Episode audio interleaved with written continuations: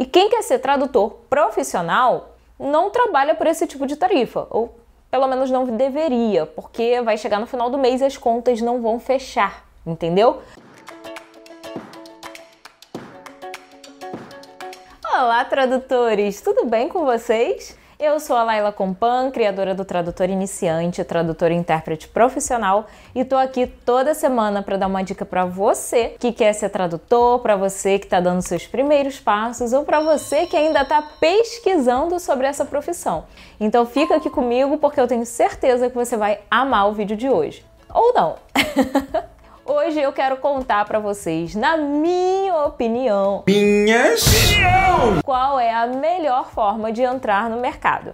Para você que ainda está pesquisando, que ainda está tentando encontrar ali uma forma de conseguir sua primeira oportunidade ou sei lá, de repente conseguir até mais trabalhos, né? De repente você já fez um primeiro trabalho remunerado e você quer conseguir mais trabalhos, como é que eu posso fazer para conseguir mais trabalhos de tradução? Já vou deixar bem claro aqui que eu não vou indicar para vocês nenhuma plataforma freelance. De repente, vocês vão ver aí em outros vídeos no YouTube, em canais que às vezes não tem nem nada a ver com tradução. Pode ter a ver com, sei lá, língua estrangeira e tal, mas com tradução não.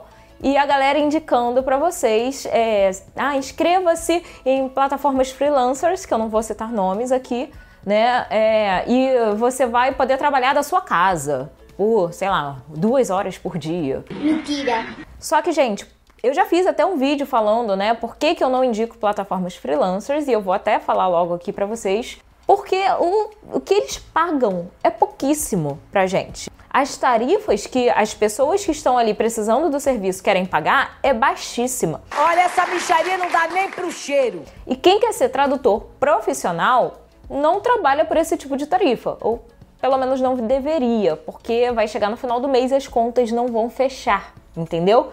Não é porque, ah, por causa disso, por causa daquilo. Não. Se você está investindo na sua carreira, você está se capacitando, você está fazendo cursos, você vai querer uma tarifa compatível a de um profissional e não a de alguém que está fazendo um bico, por exemplo, só porque precisa de uma graninha extra ali para pagar não sei o que e acabou entendeu? É diferente. Então eu não indico plataformas freelancers por causa disso. O que eu indico para você que está estudando, para você que está fazendo cursos de tradução, para você que quer ser um tradutor profissional.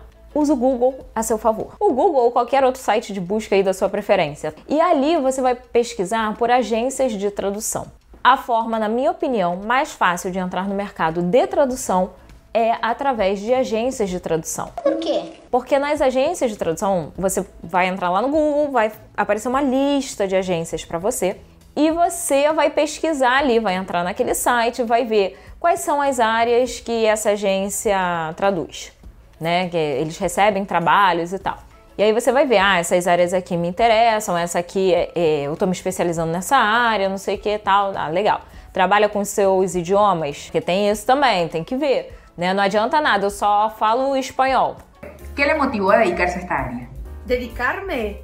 Sim, me dedico muito, sou uma pessoa muito dedicada. Por exemplo, né, meu idioma de trabalho é só o espanhol e aquela agência só trabalha com inglês, não adianta eu mandar o meu currículo para lá. É, ou então, ah, eu só trabalho com italiano, eu só trabalho com francês, não adianta eu mandar para a empresa que trabalha com inglês e espanhol. A chance deles terem uma demanda naquele par de idiomas vai ser pouquíssima. Então, foca naquelas agências que trabalham com os pares de idiomas que são os seus pares de trabalho, tá? Seus.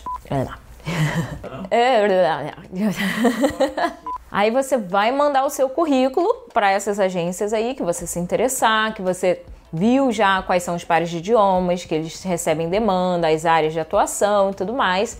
Vai mandar seu currículo. Se eles gostarem do seu currículo, eles vão entrar em contato, perguntar se você quer fazer um teste, se você aceita fazer um teste de tradução, que geralmente não é remunerado. Complicou. Aí você vai dizer que sim ou que não. Se você aceitar, eles vão te mandar o teste, vão combinar tudo com você com relação àquele teste. Você vai fazer, vai entregar e eles vão te dar um feedback ou não. Algumas agências não dão feedback se você não passar, se você passar, eles vão dizer que você foi aprovado e às vezes também sem feedback, né? Mas enfim, aí você vai aguardar. Você sendo aprovado, eles vão começar a te mandar trabalho. Atenção, não quer dizer que porque você foi aprovado hoje, amanhã você começará a receber trabalho.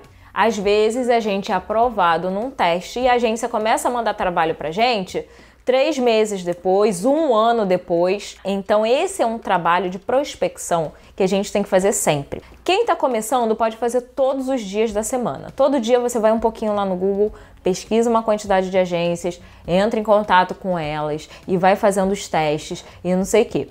Depois, quando você já está estabelecido, esse trabalho não pode parar. Esse trabalho continua, só que num ritmo menor, talvez uma vez por semana, uma vez a cada 15 dias. Mas nós, como profissionais autônomos, precisamos estar constantemente é, prospectando clientes, sejam clientes diretos ou agências de tradução. Eu indico para você que está começando agora, para você que está procurando sua primeira oportunidade, que você comece com agência, justamente por causa da questão do feedback. Geralmente as agências vão dar um feedback pra gente. As agências vão, depois que você até passar nos testes e começar a trabalhar, muitas agências dão feedback dos nossos trabalhos, dos trabalhos remunerados mesmo. E isso é muito bom para o nosso crescimento. Por isso que eu indico que vocês comecem com agência. Primeiro, porque é mais fácil de conseguir e segundo, por causa do feedback, tá? Então estão aí dois motivos que pelos quais, né, eu também comecei com agência de tradução, não me arrependo. Depois, quando eu fui pegando experiência, que eu comecei a querer é, enveredar pelo lado lá dos clientes diretos, né? E hoje eu trabalho muito mais com cliente direto do que com agências de tradução na tradução. Eu acho que é um bom, um, uma boa forma de se começar, uma forma mais fácil e uma forma que vai te trazer mais confiança para realizar o seu trabalho. Eu espero que esse vídeo tenha te ajudado e eu não vou dar aqui nome de nenhuma agência para vocês, tá? Antes que vocês me peçam, porque vira e mexe eu recebo mensagens de pessoas: "Ah, estou começando, você pode me indicar?". Não, eu não posso te indicar, né? Porque eu não te conheço, eu não conheço a qualidade do seu trabalho, eu não sei qual é a sua formação. Quem é você? Né? Então, e eu não tenho autorização de nenhuma agência para poder citar nomes aqui, de repente chover um monte de currículo lá dizendo que o tradutor iniciante está indicando. Então, não, eu não vou indicar. Você vai ter o trabalho de ir lá no Google, ir lá no seu site de buscas favoritos e procurar agência por agência e ver qual te interessa, né? Até porque, gente, às vezes uma agência eu considero boa e você de repente não vai considerar aquela agência boa tá? Ou eu considero uma agência ruim e você considera boa. Então, cada um vai fazer as suas escolhas. Eu tô ensinando a você como preparar o banquete em vez de te dar o banquete pronto. E isso é muito melhor porque eu te dou autonomia para fazer suas escolhas. Então é isso, pessoal. Eu espero que esse vídeo tenha te ajudado. Agora, saiu daqui, deixa o seu joinha antes de fechar o vídeo, deixa o joinha, tá? E comece a trabalhar. Se você ainda não preparou o seu currículo, prepare e bora pesquisar as agências para começar a sua prospecção. Sucesso para você e nos vemos na próxima semana. Tchau, tchau.